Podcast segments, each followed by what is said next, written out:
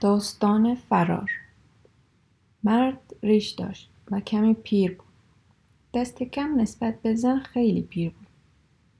با آنها کودکی همراه بود. کودکی بسیار خردسال. بچه مدام از گرسنگی جیغ می‌کشید. زن هم گرسنه بود اما چیزی نمی‌گفت. تنها هنگامی که مرد به او نگاه می‌کرد لبخند می‌زد. یا دست کم میکوشید که لبخند بزند. مرد هم گرسنه بود. آنها نمی‌دانستند که کجا می‌روند. تنها می‌دانستند که دیگر نمی‌توانند در زادگاهشان بمانند. آنجا ویران شده بود. آنها از جنگل عبور می‌کردند. از میان کاچا از کاچا هم همه خفیفی بلند بود. اما به جز آن صدایی شنیده نمی‌شد. نه تمش، تمشکی به چشم می‌خورد و نه قرچی آنها را گرمای آفتاب از بین برده بود. در کوره راه ها هرمی گزنده پیچ و تاب می‌خورد. آهوها و خرگوشها از تشنگی روی زمین افتاده بودند و لح لح می‌زدند مرد پرسید می توانی ادامه دهی؟ زن ایستاد و گفت نه و نشست. کاچها از تارهای انکبود از تارهایی که آهسته می جنبیدند محصور بود. اگر گاهی نسیم از حرکت باز میستاد صدای ساییده شدن سوزن کاچها به هم شنیده می‌شد و صدای خفهای برمیخواست میوه های کاج مانند قطره های باران آرام فرو می افتادند. زن پرسید پس پرنده ها کجا هستند؟ مرد گفت نمی‌دانم. فکر می کنم که دیگر پرنده ای وجود ندارد. زن بچه را زیر پستان خود گرفت اما پستان شیر نداشت. بچه بار دیگر جیغ کشید. مرد آب دهانش را قورت داد. صدای بچه داشت کم کم می گرفت. مرد گفت دیگر بیشتر از این ممکن نیست. زن گفت نه ممکن نیست و کوشید که لبخند بزند اما نتوانست. مرد گفت می‌روم چیزی برای خوردن پیدا کنم. زن پرسید از کجا؟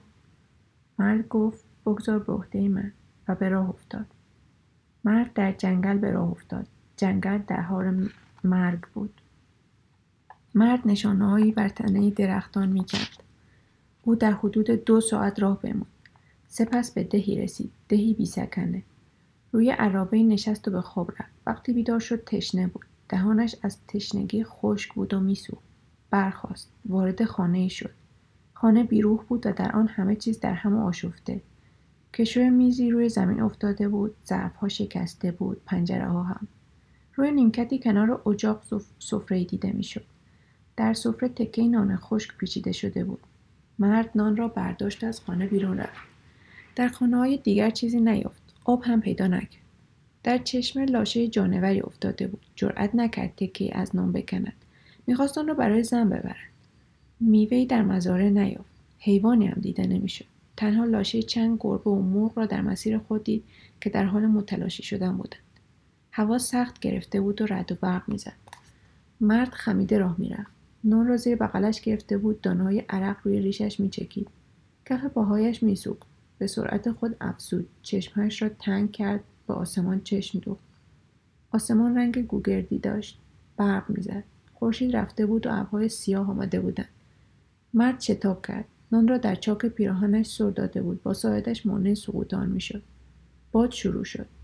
اولین قطرهای باران چکید. آن هم هنگام اصابت به زمین تشنه صدا می‌کردند. مرد میدوید. تنها در فکر نام بود. اما باران سریعتر بود و از او پیشی گرفت. پیش از رسیدن به جنگل. اکنون بارانی تند میبارید. مرد با دستهایش نان را فشار می‌داد. نان چسبنده شده بود. مرد دشنام داد. باران شدیدتر شد. دیگر نه جنگل مقابل را می‌دید و نه ده پشت سرش را. جلو همه چیز پرده بخار کشیده شده بود. مرد ایستاد به تندی نفس می‌زد. خم شد. نام در چاک گریبانش بود. جرأت نمی‌کرد به آن دست بزند. نان نرم شده بود. باد کرده بود و داشت برمیآمد. به زن فکر کرد و به بچه. دندانهایش را از قیز به هم سایید. دستهایش را فشرد و بازوهایش را محکم به شکمش چسباند. فکر کرد که به این شکل بهتر می‌تواند از نان نگهداری کند. بعد به خودش گفت باید از نان خوب نگهداری کنم. باران نباید آن را از دستم بگیرد. نباید. بعد نشست و سرش را روی زانوهایش خم کرد.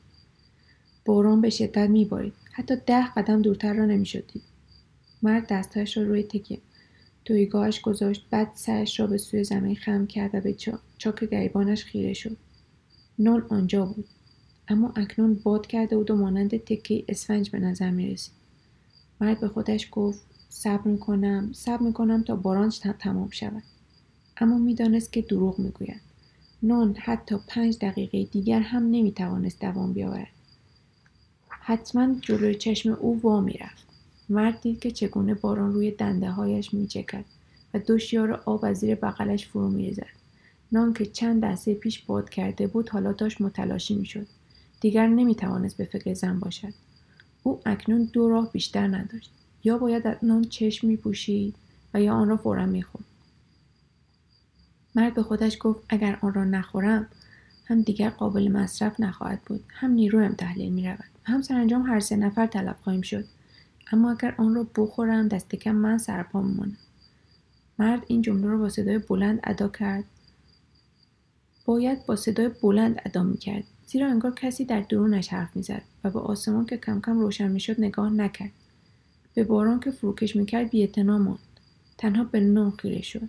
بعد فکر کرد گرسنگی و دیگر صبر نکرد. مرد در پی یافتن نشانههایی بود که روی درختها کنده بود. مدام آنها را لمس می‌کرد و رد می‌شد. از شاخههای سرخص و زغالخته قطرهای آب فرو میچکید. هوا از حرارت و بخار دم کرده بود. سه ساعت راه رفت. مرد ناگهان زن را دید. زن را دید که نشسته و تنش را به کاجی تکیه داده است. بچه در دامن او دراز کشیده بود. به سوی آنها رفت. زن لبخند زد. چه خوب شد که آمدی. مرد نشست. اما چیزی پیدا نکردم. زن گفت مهم نیست و رویش را برگردان. مرد پیش خود فکر کرد چقدر قیافش در داور است. زن گفت چقدر خسته به نظر می‌رسی سر کن کمی بخوابی. مرد دراز کشید. حال بچه چطور است؟ چرا انقدر ساکت است؟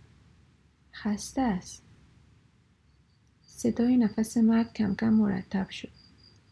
زن پرسید خوابیدی مرد پاسخی نداد تنها صدای خشخش بال پروانه ها می آمد.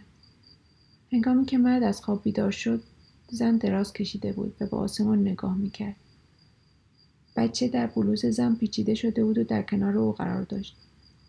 مرد پرسید اتفاقی افتاده؟ زن تکانی نخورد. فقط گفت مرده است. مرد از جا جست. مرده؟ بله وقتی که تو خواب بودی. پس چرا مرا بیدار نکردی؟ زن پرسید چرا باید تو رو بیدار می‌کردم؟